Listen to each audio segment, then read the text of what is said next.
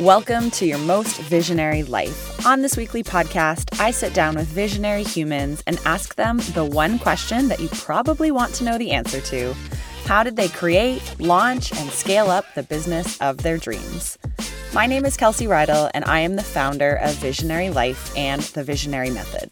The intention behind all of our content is simple, and that is to plug you into the people, inspiration, and information that will help you create your own most visionary life. As you begin to listen to the episodes, you'll discover one obvious and common thread, and that's that we all have a little bit of visionary inside of us, but perhaps somewhere along the line, someone told you to play small, to play safe, and that led you to live an ordinary life. This show is going to help you consciously create a life you love on your own terms. It's in you, it's in all of us. Let's dive in. Hello, hello, welcome back, and happy Sunday or whatever night you are listening to this. I tried to persuade my husband Dave all weekend to record this intro with me, but we got busy and now he's off to watch the Toronto Raptors who are finally doing incredible this season. If you're a basketball fan, I'm sure you are right in there with the hype, but he's headed downtown to watch the celebration. So, here I am Sunday evening around 7:30. Just got home from a nice dinner out and I'm going to sit here record this intro and I'm really excited because as per usual, we have an incredible episode. And so today on the show, I'm very excited to announce that I am interviewing the beautiful, incredible team behind One Look Productions. And so Ryan and Daryl are the guests of the show today. And One Look is a Prince Edward County based production company that provides full service real estate marketing to the Bay of Quinte Kingston, Peterborough, Durham, and Kawartha Lakes regions. And if you're not from Ontario and you're like, Kelsey, what is that? They provide uh, full service real estate marketing to a lot of incredible towns and cities that are more so in what I would call cottage country uh, or just a little bit different than where I live here in Toronto. So I love this episode. Daryl and Ryan were so much fun to record with. We did change locations uh, about 15 minutes into this episode, so you might hear a little bit of difference in sound, but I think we did a pretty good job with the editing, so maybe you won't even know.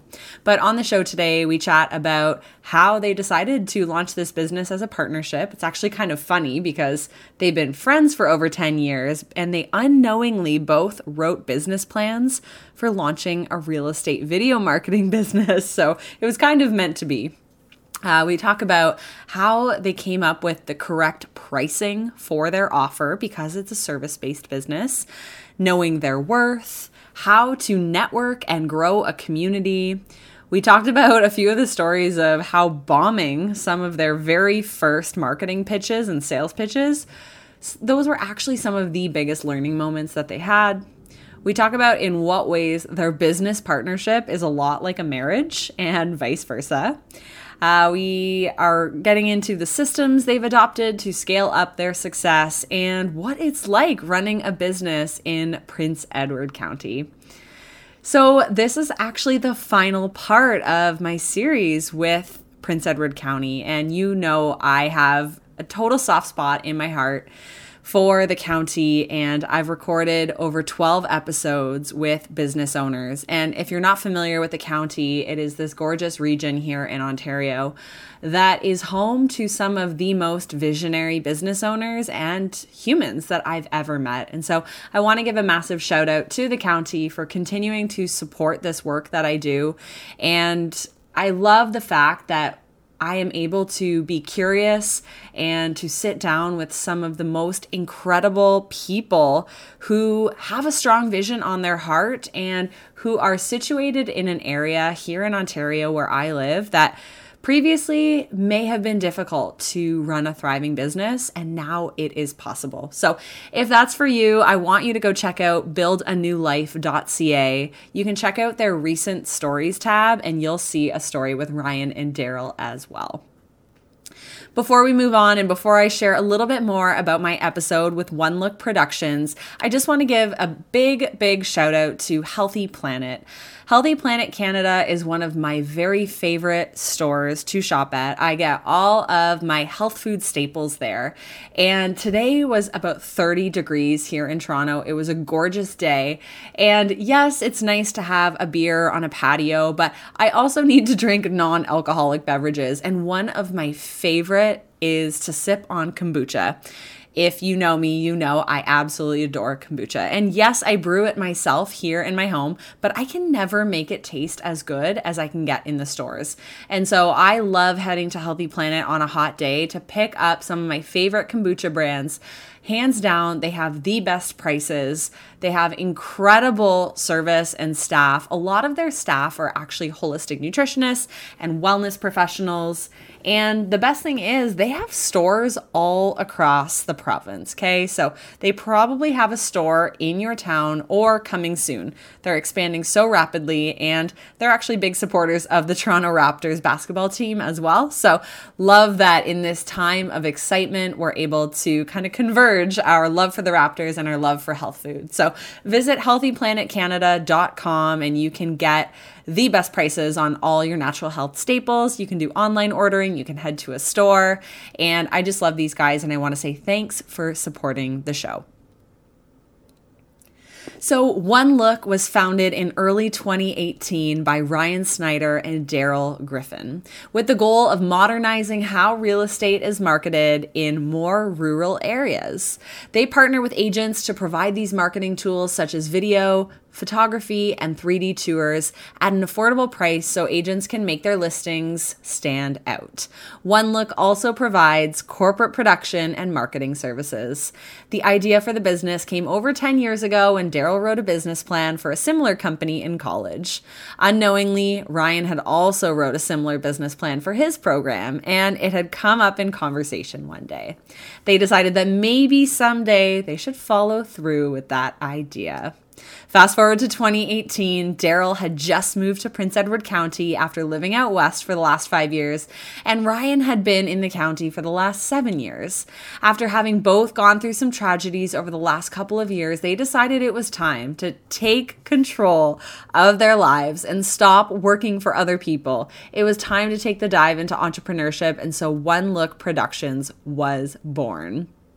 And very exciting news One actually just opened their satellite office with another full time employee. So they are growing, and I am so excited to follow the trajectory and how much they're able to expand because I know that their services are in such high demand right now.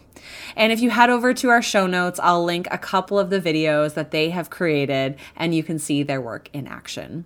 All right, that's it for now. Don't forget if you want to learn more about the Visionary Method, which is my 90 day business coaching program, we are launching summer school. Okay, this is going to be so good. And I know I talk about the Visionary Method all the time, but it's because I truly believe that if you are someone who wants to create, launch, or scale up a business, whether you're a holistic wellness professional, you're a nutritionist, you have a service based business, I want you to tap into this idea of yours and understand how you can drive income from it.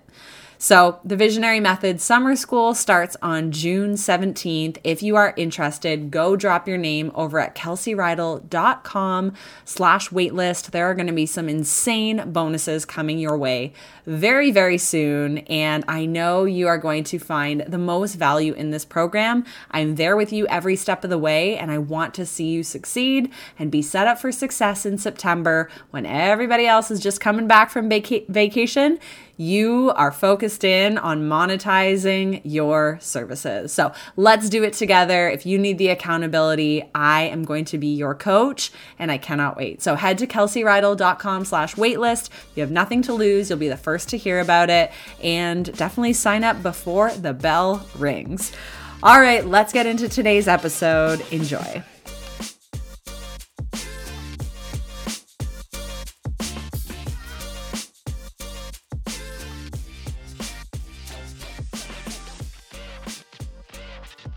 So, Daryl and Ryan, welcome to the Visionary Life podcast. Super excited to be in your brand new space. How long have you guys been here?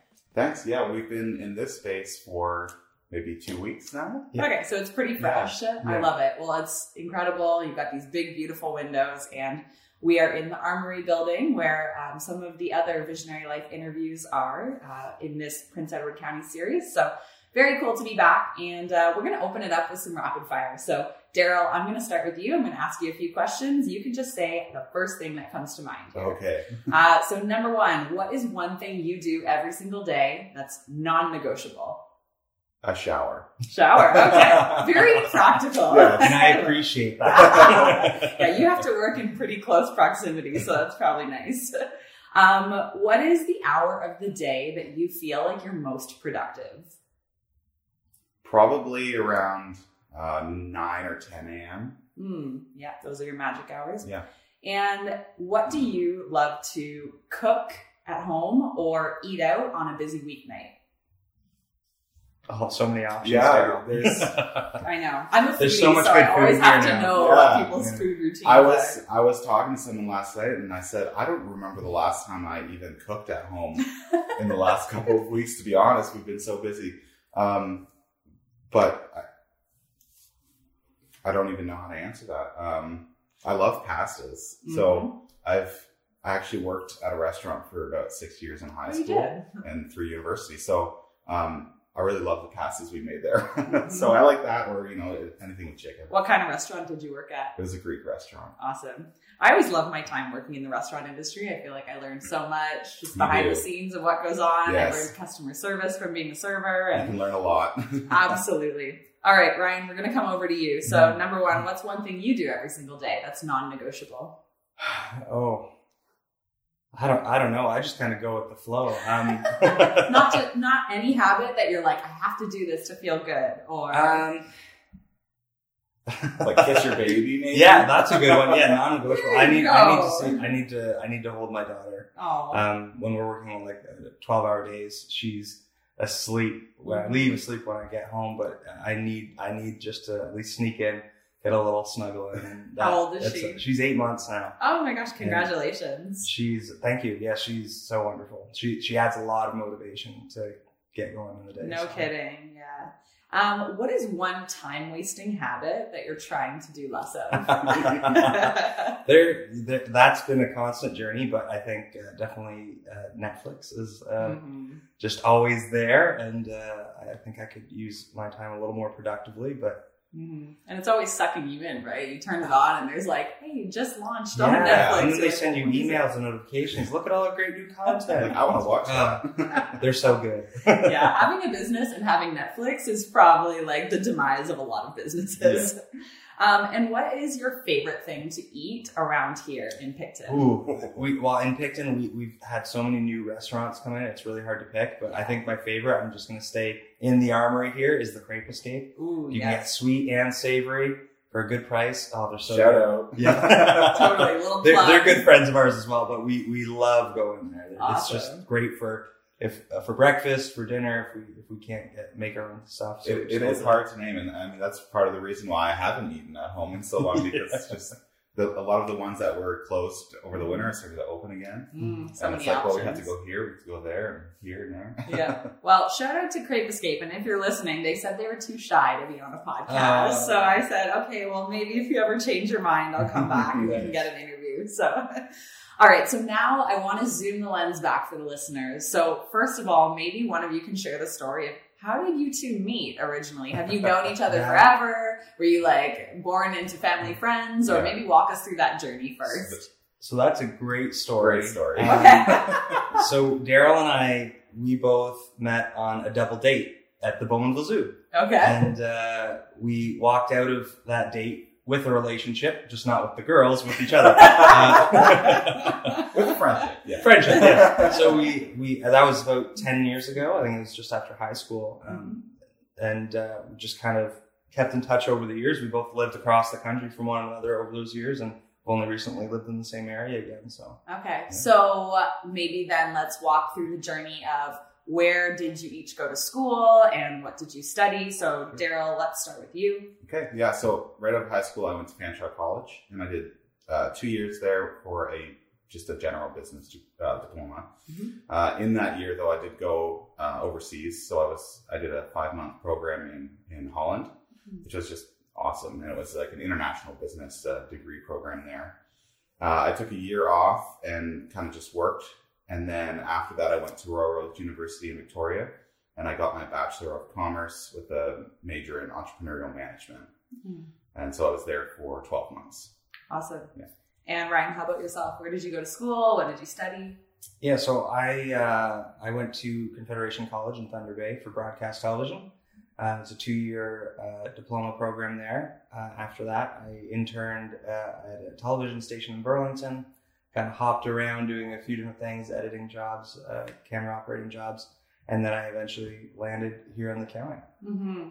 So, for yourself, right? like, did you always know you wanted to start a business, or when did that first land in your mind and on your heart? Yeah, I, I don't think I ever knew what I wanted to do with my life ever. Mhm. but uh, Whoever does, really. Yeah. it's always changing. But uh, my, my father um, is a business owner. Um, Daryl's father is a business owner as well. So that's been kind of in our DNA from the beginning. Mhm. Um, my, my grandparents immigrated here from Holland, and that's kind of been uh, part of the, um, I guess, the immigrant spirit kind of thing Mhm. is to start your own business, work hard, and, and that kind of thing. So it's kind of been in me, and it's been more of a, ine- an inevitability instead of uh, a passion at first, but it's definitely turned um, into a passion. I love what we're doing, and there's not a day uh, I want to work for somebody else. So. Mhm. And Daryl, for yourself, did you ever imagine yourself being a business owner?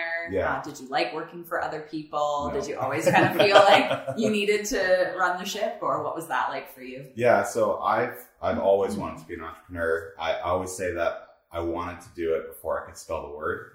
It's very complicated sometimes. It is. I spell it wrong every time. Exactly. I always need to quick spell check it. so it, it, that kind of dates it back too, which you know I, was definitely probably in high school when I, or even earlier when I did want to start one. Uh, like Ryan said, my dad owned a business up until um, I was 13. It was a bakery restaurant in Lindsay, and then my mom's operated a business. Um, she still is uh, backyard swimming lessons and, and such. So it's just always been there. Um, my grandparents also immigrated from Holland, started a business. Um, it recently just uh, closed up in, in Guelph. Um, so it's just, it's been in my, my life. My other uncle owns a business. It's just, you, Mm-hmm. you see the, the challenges that they have, but you also see that uh, bit of freedom that exists, even though you're still, you know, always working, but there is a bit of freedom there. Mhm. Uh, so I've always just wanted that. Yeah. It's funny. I always am reflecting on the word freedom because I Mhm. do, now that I've run my own business for a few years, I do feel more free than ever. But then there's this other part of me that's like, I don't want people to get the wrong impression because I'm working 14 hour Yeah. days. So is that freedom? But yet in my heart, I know I feel free. Right. So Yeah. it's like this weird, uh, this word that I just can't explain. You can you control your schedule still. So even though Yeah. your schedule is full, it's in your control. Yeah. And I think that's part of the freedom. And and you know, we can say if we know a date down the road, we can say, well, we're just gonna make sure this is booked off and we're not gonna do anything. So we kind of have that freedom to control our schedule. Mhm. I think that that makes the difference for sure. Absolutely. So let's bring it forward a little bit. So when did the conversations about launching One Look begin? Like, did you guys grab a coffee one day or a beer and just start thinking, hey, wouldn't it be cool? I did read somewhere on your website that it said both of you had written business Yeah, plans Yeah, yeah. in high school that kind of had this similar vision. So when did the conversation start um, evolving around launching a business together? Right. So, um, actually, back in college, both of us did have to write a business plan. Daryl, obviously, um, in the business vein, Yeah. that was kind of his thing. But in broadcast television, they, they encourage you to also seek it, uh, look into business and, and how we can implement our skills there. Uh, so, I ended up writing a business um, on real estate marketing, doing real estate video. Um, and then um, I didn't do that well on the project actually, and uh, and then I afterwards, um, Daryl and I were chatting, and, and I found out he'd done where he had done the almost the exact same business plan, almost verbatim. yeah. So in my program, uh, in our first year, uh, general business class, we had to write a business plan, and I'd always been passionate about real estate flipping through the like non-existent now, I guess, but the newspaper style ones with all the listings in it, and I'd, I'd look at it and then I'd try to find it online and all that stuff. So I wrote one in, in college for real estate marketing, uh, photography, and video. Um, and then, yeah, I think I was just at his house and we were hanging out, talking about business, probably, I guess. Mhm. and then it just came up. So we're like, well, that's random, but cool. I love it. The problem was though, then right after that, we moved opposite ends of the country, yeah. and then fast track. Um, what, how many years later now? So Almost. when did this first conversation start? Was this Well, probably Twelve years ago? at least At least eight years ago. At least eight years ago. Oh wow. Yeah, it's Okay. been a, a while in the making. And similar to Ryan's project, I actually, um, oh sorry, no, opposite to Ryan's project, I did really well. I got you know a really high grade, but my professor said it was a horrible idea. so I always like to look back and be like, oh, that's interesting. I wonder if he had encouraged me a bit more, whether I would have done something with it instead of pursuing um, further education. So it's a, it's kind of those one of those hindsight things, like oh, what like what if? Because there's a lot of um, bigger companies in in the city now who are doing it, who have done it for about eight or nine years or longer, and they're doing really well. So it's it's interesting. Mhm. Yeah, and sometimes there can be that intimidation factor of like, well, why bother entering now? Like maybe Yeah. it's already a saturated market. Right. So and so has been doing it so much longer. Mhm. So over the course of then the years leading up to launching the business, were you still in touch? Were you talking frequently to kind of brainstorm around what this business could be? Or did the idea go dormant for a while and then when did you rekindle it? I, I think the idea's all always been there, um, but it definitely throughout the years we probably talked about it, but not much in depth. Uh, just Mhm. kind of that it would hey that would be nice, but I live out here and you live out there. Yeah, it wasn't until Daryl actually moved to Prince Edward County, he, he found a job here in Bloomfield, um, that we really started kind of grinding the gears together again and, and Yeah. really coming up with some tangible plans. Mm, When I when. I decided to move back to Ontario, I think that's when I first placed the bug back in our ears and said, "Okay, I'm going to move back, so maybe we can make this work." And then when I ended up getting a job in this in the Prince Edward County, uh, it was kind of like, "Well, we're going to do it now." Awesome. Okay, so we've alluded to what you've created today, and you've mentioned the name One Look. So maybe could one of you describe what is One Look Productions? Yeah, so we are a production company um, started with the goal of modernizing how real estate is marketed. So, again, back to my story about looking through the paper and such, I was always frustrated with the lack of information I could find. Um, the pictures were so dark and kind of like didn't make me want to go see it again or in person, even if it was like I couldn't buy at that age. um, so it had always just been an underlying frustration. Basically, so we we do the photography, video, and 3D tours for real estate to just kind of um, help realtors and, and agents um, market their homes in the best light possible. Hmm. Okay. Ultimately, what we're doing is telling stories. Um, we're telling the story of, of houses. We're telling stories of realtors. And, and when we can tell a story, we're establishing trust between um, not just us and our clients, but our clients and their clients.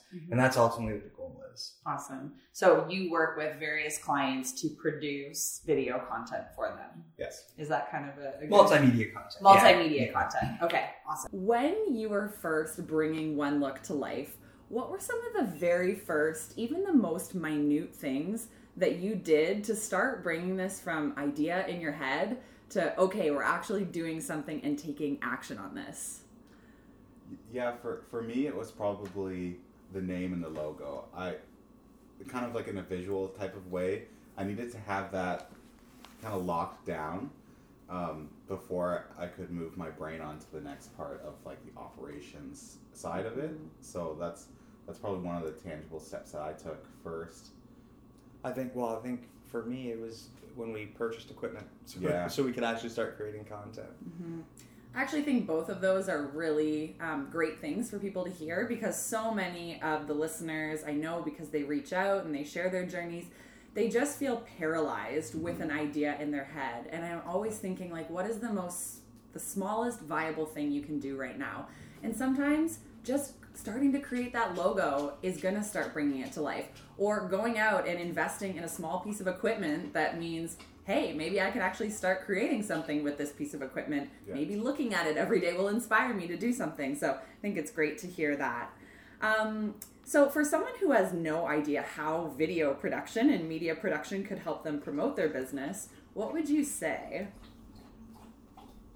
Oh, you're tossing it to me. Take it oh, I get the I get the hard one. You get the hard question. Um, so how how can uh, media basically um, help them along? So ba- Absolutely, so yeah. so there's uh, what we're finding is in in, in our generation is nobody wants to read. No, not no, not just that nobody wants to read. Nobody does read. Mm-hmm. Um, I'm not saying people don't read novels and magazines. They do that, but they don't actually read your website looking for information. So that's kind of the weird reality we're living in. Um, and there's an old saying, you know, a picture is worth a thousand words. That's as true today as it was then. Um, and that's ultimately what, what we're doing is we want to, like I was saying before, we want to tell people's story, whether it's through photography, video, uh, whether it's a sit down interview or just even visuals. Um, we want to tell people's story because ultimately that establishes trust in their business because people don't want to do business with people they don't know. And it, the hardest thing for anybody to do is actually do that cold call when you start calling up client, prospective clients. But they don't know who you are, there's there's no trust, right? So ultimately, we want to help you build that trust so you can um, uh, one help market yourself, but also gain more clients. Mm, It's just love a way of building a connection with your with your audi- your, your audience, your prospective audience, your existing audience, Mm-hmm. um, and who like who your clients are. Um, I think if you can build that connection, there's a lot. It's a lot easier to sell them on the value of your services. Mm-hmm. Yeah, I've even noticed that too with in marketing my own business, uh, things like Instagram stories and Mhm. having YouTube Mhm. presence and doing Facebook live videos. That is predominantly how I've been gaining clients, and I Mhm. really do think it it comes back to that know, like, and trust factor. And I think video is really a way to speed that up and Mhm. accelerate that Yep. Journey. Whereas uh, maybe for people who are blogging or doing more written content, it can take longer for someone to get to know you because they don't get to experience you um, in that live kind of perspective. Mhm, So, right. really interesting. So, where did the name One Look come from? Is there a story behind that? Did it just kind of drop into your head one day? I'm gonna give all the credit to this one to Daryl. Okay. The logo, our name, our business cards. Um, he has done such a great job, but I'll let him tell the story. How Okay. came up with Go it. for Yeah, it. there's not there's not much of an interesting story behind it, but we did come up with a couple of the names that we tried out. We tried logos for. It just wasn't. It just didn't feel right. Mhm. Um, and so a lot of that in starting a business is is gut feeling. Like there's no, you don't have to like do all the research to make sure that you know your name fits well. Like sometimes it just does it feel right. Mhm. Um, so that's kind of a good thing maybe for someone looking to start their own business is um, just see if it feels right. Um, The name or your your brand. Um, so then one look, yeah, it kind of just came to me. We're trying to do something that's not overdone or too obviously cheesy. Um, so I just came up with it one day and started playing around with the look of it because that has a big thing for me. Is like the name is something for sure, but how can that name be branded? Mhm. um, and how, how can you make it look uh, for your business? So I just started playing around in, in Adobe, creating different logos and, and such, and it just fit. It it felt right. So then I kind of just had to convince him on it a little bit. Uh, there was a little you mean you weren't hesitation. convinced right away, right? No, I, I'm never convinced easily. Yeah. So. so I just kind of just kept sit, okay, just sit with it for a little while, and then eventually I'm like, well, this is our name now. So Mhm. You're like, I already bought the domain. Yeah, I bought we the have to domain, go that's right. no, well, Yeah. I, I came around and, and I'm I'm like I said, I give Daryl all the credit. I'm really happy with it, and Yeah, even, we are. even the response we're getting from just the brand recognition is really good. Yeah. It's it flows off the tongue. It's easy. Our, our colors are actually orange, so there's not too many things out there that are orange right now. There are some, but it's it's still Mhm. memorable. So it's non-traditional, it's- but it's kind of a is the word is the word homage?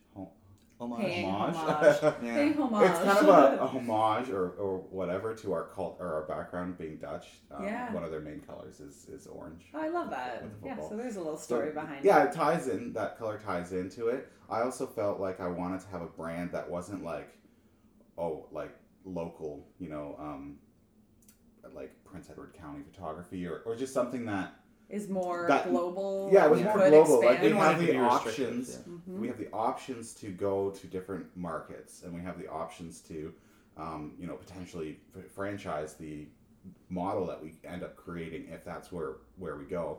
So I just wanted it to have options and, and to be able to be recognizable um, outside of location parameters. Well, I think that's actually a really interesting point because when a lot of people are starting their business, they maybe grab the domain or the social media handles like torontojungle.com or something Yeah. of that nature.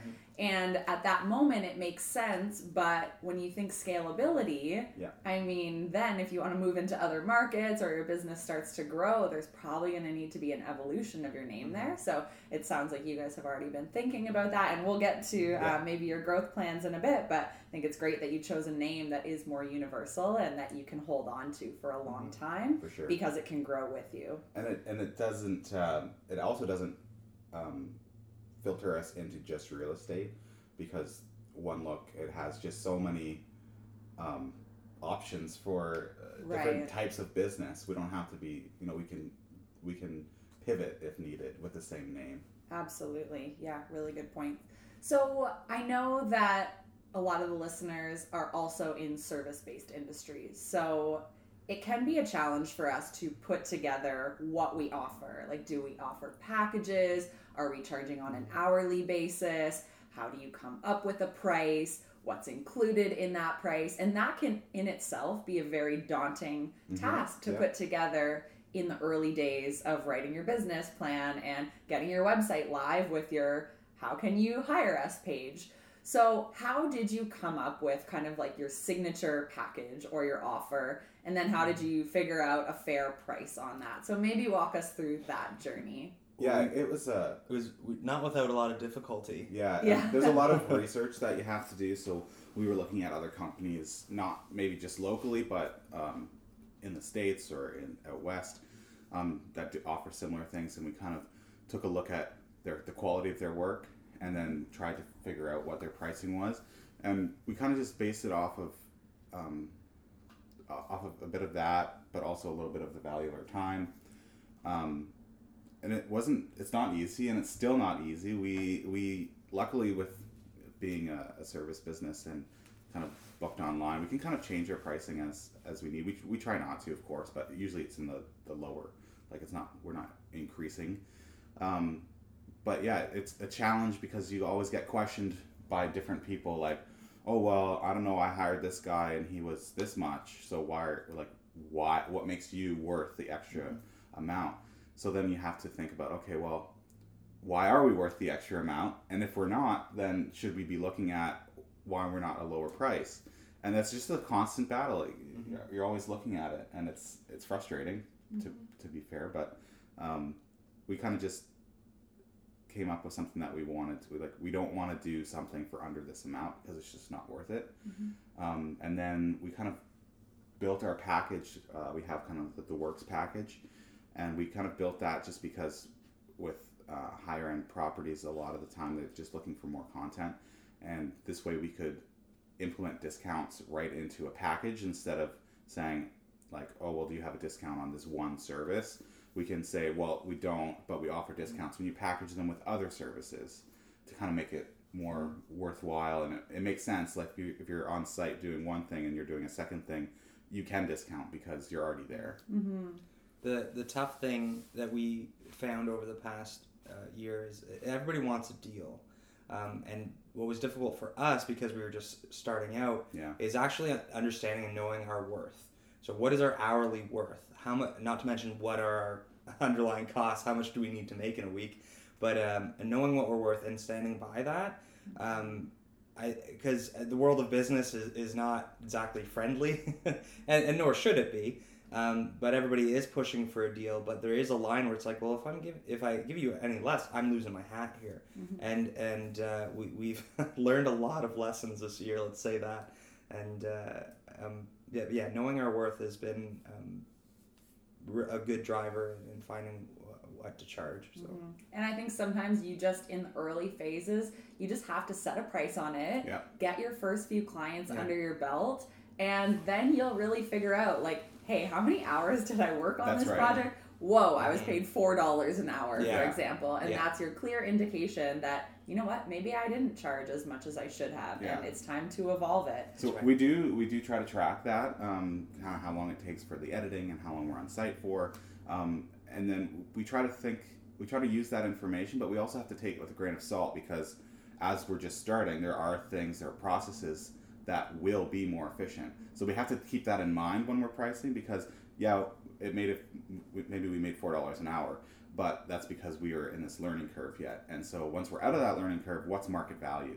And that's kind of what I always try to go back to is what is the market willing to bear? What will they pay for it? Mm-hmm. Because you can't be higher than that because you you won't last. Like you mm-hmm. you'll be you'll be out of business pretty quick. Yeah, and that's actually a really good point. Like in the early phases, if you know that you're operating maybe at a slower capacity because you're still learning and Yeah. your your process isn't exactly like extremely refined, it's okay then to not be paid Yeah. maybe as much as you'd like to be, knowing that you're going to work on getting quicker and then eventually be very very efficient in that timeline. But yeah, I think that's a constant struggle, and then knowing when to raise your prices Yeah. and hey, as solopreneurs or um, new business owners, we don't have benefits for the most That's part. right. There are lots of expenses that we need to factor into our pricing. And so I think when people start to question you and challenge you on your prices, it's because perhaps they don't realize all the costs that go into running a That business. usually I, is thi- it. I think that's a big part of it. i- one they don't understand the cost of it, but they also don't understand the process of how we actually create video, how we create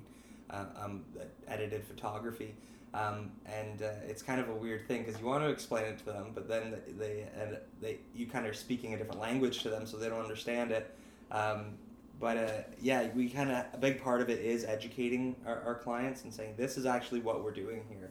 It's not just a, a we're not just hitting the record button, hitting it again off, and then we're sending you a video. There's a lot that goes on in between. So, um, and the more we educate our clients about that, I think the more um, uh, not maybe respect's not the right word, but more value they place on our services because they see what it actually entails to create it. And the thing is too, it's um, some people look, well, okay, well, you're only here for two hours, so that means you're making hundred dollars an hour, just as an example.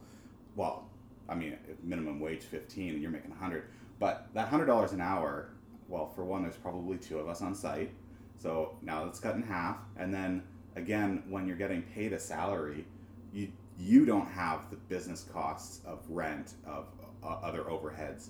So when you break that all down, yeah, you're, we're probably not making more than a, a normal salary, uh, like person would. Mhm. So it's it's again that education part and, Yeah. and hoping like you know well you have to understand that, and then it also comes down to saying um, no to some things. Some clients um, we have to just say well we have to stick by our pricing and we understand if that's not within your budget, um, but we can't we can't lower ourselves more than that. Hmm Yeah, I think it's okay for sure to, you know, negotiate Yeah. and, and make sure that you bring on clients that you want to work with and work within their budget. But at a certain point, you do have to hold Yeah. true to the price that you set and the value that you know you're worth. And I love that you, Ryan, mentioned the word value a few times because I do think there's a very big difference between the price you set and the value you provide. Yeah. Because you could charge really anything for your service if you can convince your ideal client that it's going to be valuable right, to yes. them. And maybe Yeah. it is valued at $50,000 one day because it helps them to, you know, Yeah. achieve their goals. Yeah. And and the clients who do see the value in our work, they see value in us, which makes our lives a lot nicer. Yes. So we, we kind of been building our business on relationships. Um, we want to work with people that we want to work with, who want to work with us, and we just foster that relationship. Um, you know, we meet for coffee that's unrelated for, to business, and we just chat about stuff, and that's the kind of business that we want to build. And um, it's nice to kind of choose, be a bit choosy in that. Um, Yeah, it's a great problem to have when you get to choose your Yeah. clients and yeah. yeah, make sure you're working with people who you know you can help because you get along and you have a great relationship. And part of that value is, is showing, is saying like, well, with our services, um, and what we kind of want to start tracking a bit is with our services, if you can sell your house, your listing a bit faster, what does that mean for you in, terms of dollars? Um, and if if you can have you know two less open houses than you normally do because our 3D tour creates a 24 hour open house, what does that what does that time savings mean for you, but also to your clients who have to clean their house 10 times? to, for every listing or like walkthrough that ha- that happens. So if you add up the value of that, it's probably way more than the cost of our, our service. I love that. I think there's probably so much value in you being able to put that into words Mhm. and communicate to your client. Like, this is what I'm saving you. Mm-hmm. I'm sure you've heard in marketing, they often talk about customer pain points. Yes. And it's like, that is a pain point. Them always having to clean up their home, Yes. make it perfect, and get out of the house. Nobody likes doing that when they're selling their home. So if you can kind of drill that in and say, look at what we're saving you, I think that's, again, where the value really comes in. Okay, so do you remember how did you get your very first client under One Look Productions? I think that's a daunting process for a lot of trying to think if we were- service-based businesses. Was it like a family friend that decided to support you? Was it a referral, or are people finding you blindly online? So our first client actually was um, a client of mine that I had previous when I worked with a different company, um, and I had done some some real estate work with them before, um, and they were our first client when we started up again, and uh, that was really nice because it was it was there's al- already familiarity there, and. Um, it- we, we learned uh, a, a lot even from that first uh, job we've done and um, You know, when we look back at what we were doing when we first started, it's we've evolved quite a bit in a year, and it's it's great to see. Yeah. From that first client, how have you gotten the second, the third, the fourth, the Yeah. fifth? Like, what is the way that people are finding out about you? So we just we I've really been focusing on social media. Um, it's a very inexpensive way of growing your audience, and I've just been, you know, pushing content out there, quality content. That's key. Yeah, not just any content. not just any content. content, relevant and quality, and and just kind of building that up. And and I've been going to, um, or sorry, we both have been going to networking events um, through like Quinnovation and Belleville, and just you got to get out there and meet people. So we'd also book um, a couple of meetings, uh, presentations, sorry, with brokerages, so that we could. And you know what? We bombed a couple, like bombed.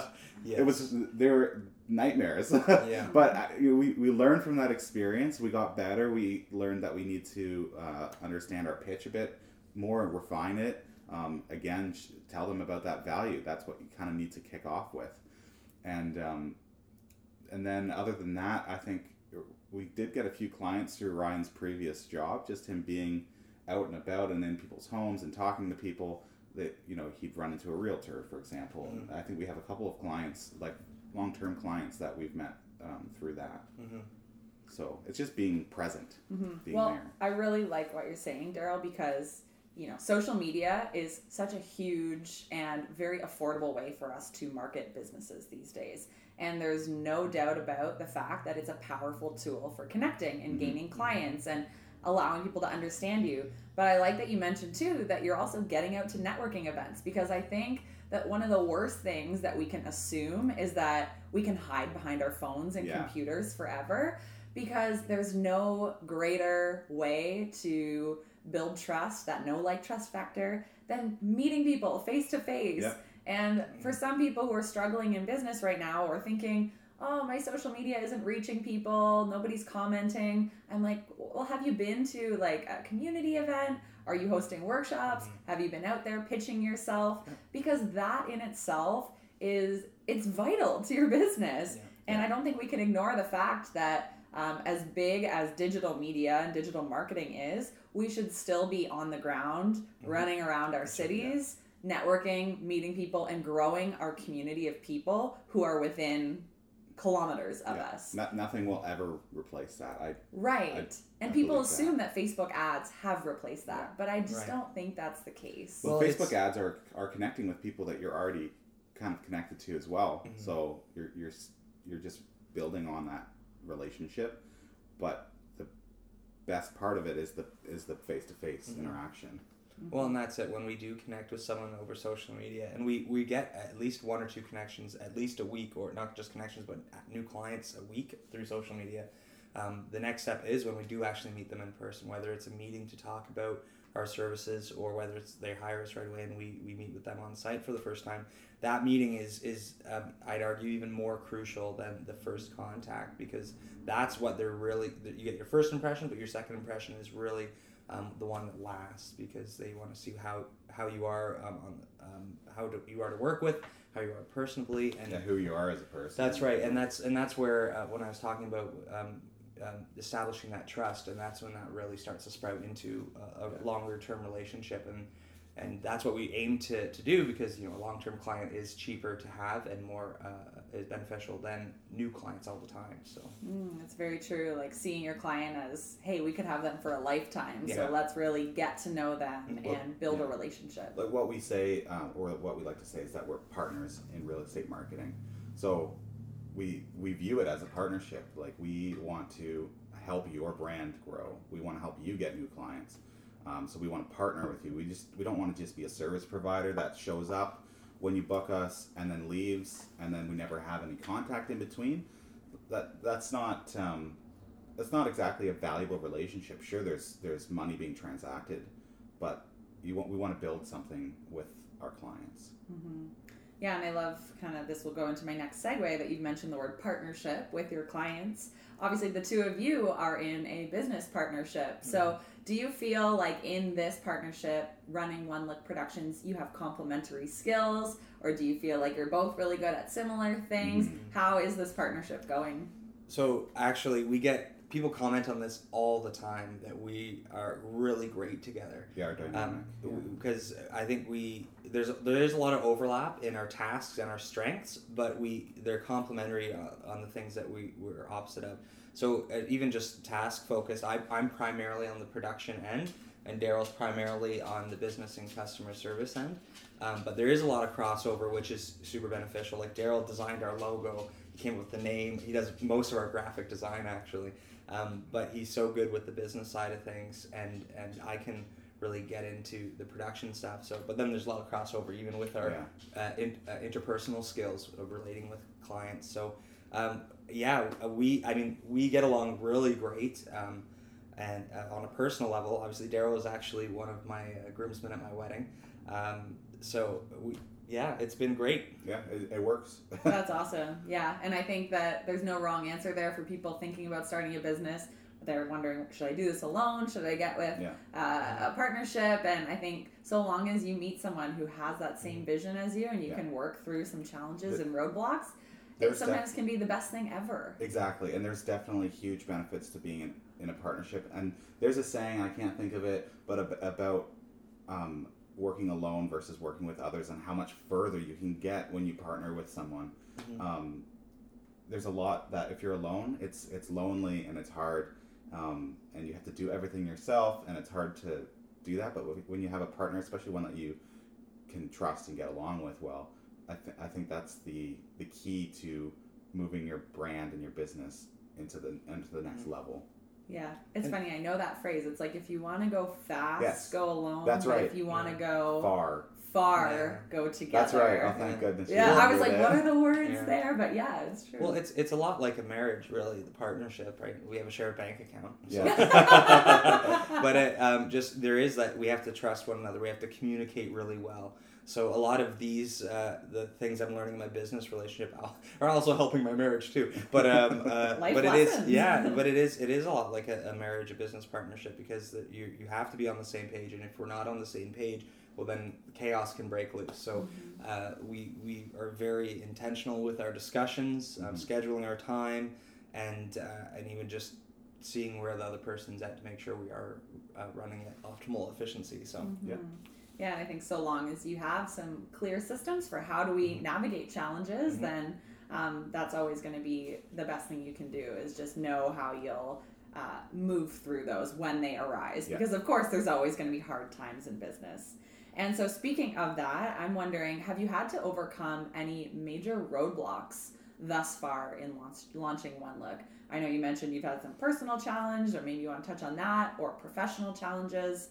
Uh, but has anything almost kind of derailed you, or just been extremely tough to get through as new business owners? Well, short of uh, a couple bombed presentations, I, I can't really think of huge roadblocks that we've experienced. So there's always far. been struggle. yeah, of course, there's struggle. and we always we believe there is no growth without struggle, um, or So challenges, true. or I don't know if that's the right word, but um, there's definitely been a lot of that. I don't think there's been any major roadblocks that we have been kind of um, dis- disparaged about. Yeah, like we, we were able to secure some financing through Future, Futurpreneur program. That was really beneficial. Mm-hmm. Um, maybe a challenge is that there's never enough money. Right? you you know, we, Yes. we want to grow and we want to we want to hire in uh, the Kawartha Lakes market, and uh, that requires um, financing. That re- that requires buying, you know, a duplicate of all the equipment we own, Mhm. and it requires being able to support a salary. So uh, that's a challenge for sure. Absolutely. Um, yeah, it's funny. A lot of the past podcast guests that we've had on over the last year and a half have also been aligned with Futurpreneurs. Yeah. So it Mhm. sounds It's like a great a lot of people Yeah. have had great experiences with them. Yeah. So was that similar to you guys? You had a, a good experience Oh yeah, working it was. with Uh, Futurpreneur? it, I mean, we get aligned with a mentor, which has been great. We can kind of rely on him to, like, when we have questions um, that he's had experience with, we can ask those. The application process was generally smooth for us. I mean, we we had to do a business plan in their format, um, and we had to, you know, go through the whole application and rev- review process. But it was very smooth. Um, It's a Mhm. great program. Awesome. So let's shift gears and talk a little bit about daily operations and what a day in the life looks like right now. So maybe Ryan, you want to start? What does a day in the life look like for you at this point? Yeah. How long are you working? What days Yeah. are you working? and what Yeah. do your days consist of as someone who's not only working in the business but also Yeah. working on the business? Right. Uh, so every day seems to be different. um, the hours are long. We try and we try and keep our our um, our hours between Monday and Friday to have some time where we can spend with our families. Um, we're trying to prioritize that uh, work life um, balance, of course. Uh, so Monday mornings we, we come to the office. We, we have our week in review meeting uh, first thing. So we go over our schedule, make sure we're on the same page with everything, um, uh, update any um, emails that we need to check in on, and then from there it's uh, whether it shoots or we're out driving all over the place or I'm in the office editing. Uh, so it's a lot of running around right now. Um, but it's yeah, every day's a little different because we're always at a different location for shoots. Um, often we're, we're at a lot of networking uh, uh, meetings. Sometimes they're breakfast, sometimes they're dinners. So um, our schedule is kind of all over uh, like that. Um, give credit to my wife for putting up with all that. Uh, she's been wonderful. Um, and uh, yeah, so it's it's it's exciting. It's very exciting. It's like it's an adventure every day. I feel like there needs to be like a spousal support group for spouses of entrepreneurs. Entrepreneurs, yeah. We- I'm the same way. I'm like Yeah, out the house at 6 a.m. some days. Yeah. I don't come home till midnight, and Dave's like, "What are you doing?" Yeah. I'm like, "I have to be doing Yeah. all this." Yeah, that's I'm not thing. out partying. I promise Not you. at all. There's a little bit of drinking, but it's not partying. I promise. it's just networking drinks. I swear. That's the thing when you're an entrepreneur. We'll cut that entrepreneur. part out. when you're an entrepreneur, you have to do it yourself. Like you have to be out there grinding, and uh, there's a lot of there's a lot of um, shame that goes with that. But there's also a lot of like a lot of people have this idea of entrepreneurship in their head that it's so easy and that they can just grind and they can do it. And uh, I don't love that because it's not true. Um, entrepreneurship is hard. It's not easy. a lot of people think it's easy. Um, there's a lot of these online entrepreneurs who are posting pictures on yachts and private planes, and it's all fake almost all the time. Like they, they rented the plane for the day for 200 bucks, and uh, they got a photo shoot there, and it makes it look like they're wildly successful in a year or six months or something because they've got this secret and all these different things, and uh, it creates this culture of entrepreneurship being easy. And uh, we're finding and we know that entrepreneurship isn't easy. And i've, I've kind of always known that again with our backgrounds of growing up in entrepreneurship um, type families. We know that it's not always easy. Hmm Yeah, it's funny. I, I see the same kind of thing too of like people glamorizing it. yes and that's the word i was looking for Yeah, and, and again, like posting the pictures on the yacht, and I'm like, first of all, too bad that you're working on your cell phone on a yacht. Like, I, I hope that when I have a yacht, I don't have my phone anywhere near me. um, but yeah, I think it, it, it's also important to have these conversations and to share them because it's not easy. Like, there are many days when I want to quit and go back Yeah. to a nine to five. There are many days I feel so lonely. I mean, I'm a solopreneur, I don't have a mm-hmm. team with me. I have someone that helps me, virtually, but I think one of the biggest battles I've come up against is just feeling lonely and Mhm. watching my friends like go grab drinks with their colleagues Yeah. after or go to a fitness class for lunch and Sure. here I am sitting at home alone all day like just you know craving Yeah. connection and conversation for sure. and I don't necessarily have that. So again, that's Mhm. in itself a challenge of being a business owner that I'm constantly working through and problem solving for. Um, okay, is there a business tool or an object that you feel like helps you do your job better? So that, that's kind of been one of our challenges, actually. Uh, we invested in a, in a CRM at the beginning, which, Which one? in hindsight was a mistake. I won't mention it because we don't have it anymore. Okay, yeah, fair Um, enough. But it was just it was a it was a costly mistake that we should have waited a bit longer to understand exactly what we needed. Um, but I had used it previously, and I thought, oh, it'll it'll, it'll work. But not every system works for every business. But what we have done now, we've kind of I've done like a lot of research to kind of make up for it, kind of thing, on on what we do need. And so right now we do we have just launched uh, an online booking, uh, an online scheduler, so that people can book our services and then we can keep track of everything. And that's that's a, a business tool that's really important for us. Is like where are we at with certain customers, and with us, it's a lot of transactional and turnaround. So we don't we didn't really need that long term um, type CRM where we, we're tracking every interaction until the sale because it's kind of a uh, listing and sale. So it it was kind of adapting what we needed um, to work best for us. And so now we have this, and I think it's going to be a great tool for us. Yeah, and I think that'll probably take a lot of the burden off of you, um, even just like emailing back That's and right. forth to Yeah. coordinate. Yeah, like, well, what time works for you? Well, what time works for you? Yeah. And then it's like, well, now we can say, well, yeah, you can look at our schedule Mm-hmm. online, and you can book the time that works for you and that works for your client. And that's also tied to our listing intake form. So all the information of a listing, which is crucial. Yeah. We learned this very early on. Get all the information up front. Over communicate if necessary. Um, because uh, the last thing you want to go is, is shoot something that the client's not happy with. But the, the listing intake form is great because we get the address, we get um, if it's a lockbox uh, that we need to get into, if there's areas of the house we need to avoid. It just saves us a lot of, uh, of hair pulling at the end of the day. Mostly, it's it's just about um, meeting expectations, and, Mhm. and we want to make sure the content that we're producing is what they were looking for, and without them telling us what they were looking for to start, Mm-hmm. I mean, it's what what are the chances that you're going to meet those expectations? So with the listing intake form, um, we're able to make sure that we focus on those key points.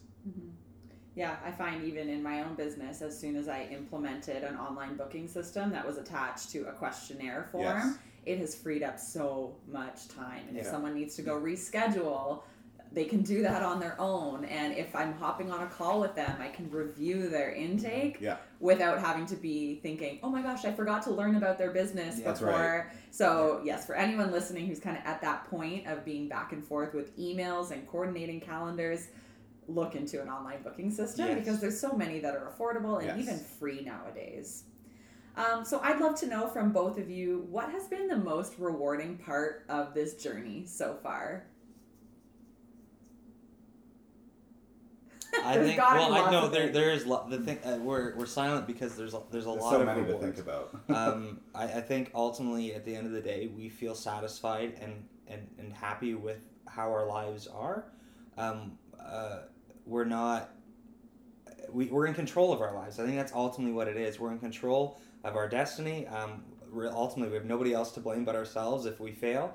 Um, and and uh, it's not even about that blame, but then we we have the power then to pivot and change. And whereas before, uh, I mean, both Daryl and I have been in jobs that we were not happy with, uh, that we've stared at the clock at and wanted to get out of there, or had no control over our schedule. Um, like I was on call um, doing installs before this, and um, there was no control over my schedule, especially with starting a family. So I think ultimately we're, we're gaining control of our lives, and I think that's the most rewarding thing that we can get from this experience. Anything Yeah, I mean that that's pretty much the same for me. I was I was I've been in jobs where I've just been so uninspired that it, it's draining emotionally. Like I'd rather work inspired for 15 hours a day than uninspired for 8 and just like watch the clock slowly move by. And mm-hmm. I think that's been one thing that we've said has been we'll, we'll get into the office and snap a finger and it's 5 o'clock already. Yeah. and it's just it's crazy how fast the day goes when you enjoy what you're doing, um, and that's just that's such a rewarding part. And uh, you know, we just want to again take control of our our lives. Mm-hmm. Yeah, I think that's so awesome. I feel the same way of just working inspired for long, long hours just feels so much better to me Mhm. than a short day. But Yeah. I also want to honor the fact that there are also people who they really like the fact that they have structure, they have sure. eight hours, they have Yes. benefits, and sometimes I get caught thinking, oh my Yeah. gosh, everyone needs to be an entrepreneur. Yeah. It's great, but it's not for everybody. Yeah. And you know what? Some people are totally content Yeah. with an eight hour workday, a nine hour workday, knowing their expectations and having, you know, that bi weekly Mhm. paycheck that comes through. And so, we even find that that's even a false sense of security because you don't know if you're getting laid off. When I moved to the county, I've been laid. I got laid off from three separate positions over the course of I think three years, and it is just so now I was living in um, layoff anxiety. Every job I would have, every time my boss would call me, I'd be, "Am I getting laid off? What's that? like? I don't know, right?" And um, at least uh, the saving grace of being an entrepreneur, at least, is uh, well, you're you're the only one who can fire yourself. So Well- at least it's different kind of anxiety now, but at least the uh, layoff anxiety is gone. Well, with that, we find, or I find, anyways, um, when, when you started a, a company, they're they're very like, um, you need to live and breathe this company. They have all these expectations of your time being so focused on on their company and their growth, and all of a sudden something shifts. Maybe the market shifts, and it it's like so easy for them to just say, "See you later." and it's like well you were just asking all of these things from me and you put you put so much energy into a company and then it's so easy for them to turn around and say uh, thanks but see you later and yeah it, it was it's a living in a state of anxiety i guess Mhm. of that happening yeah, you're going to get it either way. And that's my story too, is I was laid off from two of my dream jobs that Yeah. I worked my ass off because Exactly. I really believed in Yeah. the brands and I, I did Mhm. love my job. Yeah. But it came to that second job that I, I got laid off. Really, I was blindsided by it. And that propelled me into entrepreneurship. So I am Yeah. forever grateful that I was laid off. And sure yeah. I think it gave me the kick in the pants that I needed to go pursue my own passion. But I wasn't safe there either. Like just the same way that some days I wake up and I go, I don't know what my income is going to be next Yeah. month, Yeah. and it could be mm-hmm. really high, it could be really low. But I had anxiety at the last job I was at working corporate because again, I didn't know when was it going to be Yeah. restructured mm-hmm. and when was I going to be left to go search for a new role. So yes, I think there is certainly challenges with both as we've discussed over the last hour. Um, so as we kind of tie up loose ends here and wrap things up, I know you mentioned some plans for growth and potentially launching, um, you know, in a new market. So, what is the vision for the future? Like in five years, would you like to have more team members? Would you like to have multiple offices? Have you talked about this? Mhm. Yeah, yeah. So i- immediate, like kind of more of a, an immediate plan is to open an office in the Kawartha Lakes region. That's where I'm from. Um, I know the area well. I have, um, you know, loose connections um, in the area. So it's kind of a, a market that we want to go after.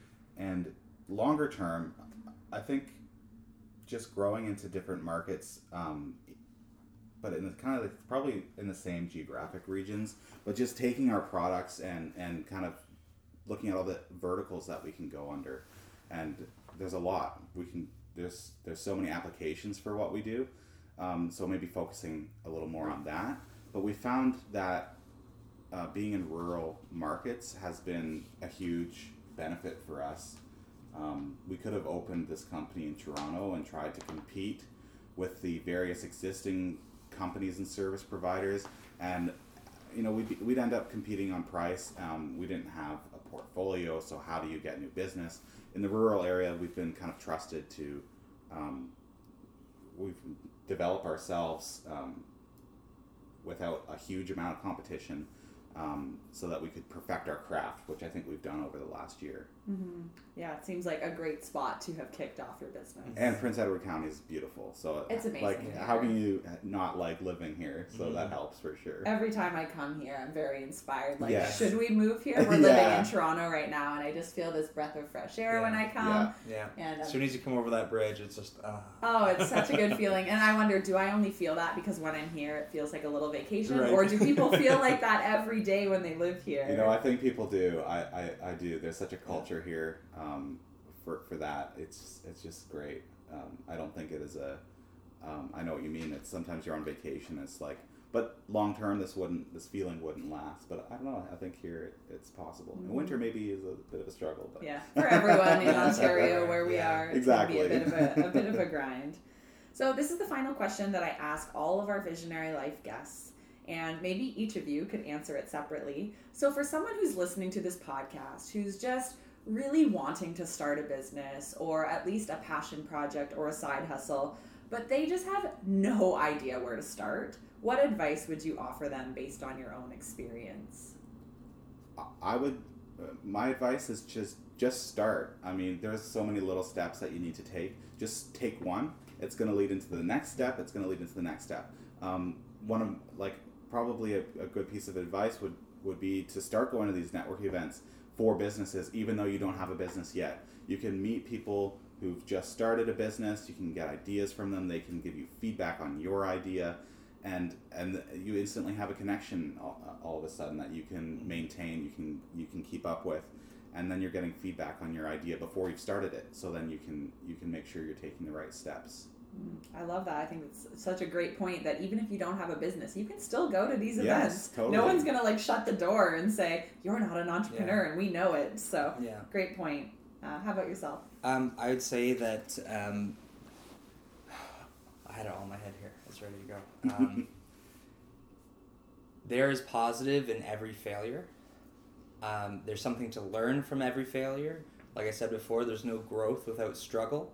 Um, and that can be really disheartening sometimes, a lot of the time, because you're going to face more rejection than you are acceptance uh, as an entrepreneur. Um, and I think that's just a, a principle of life as well.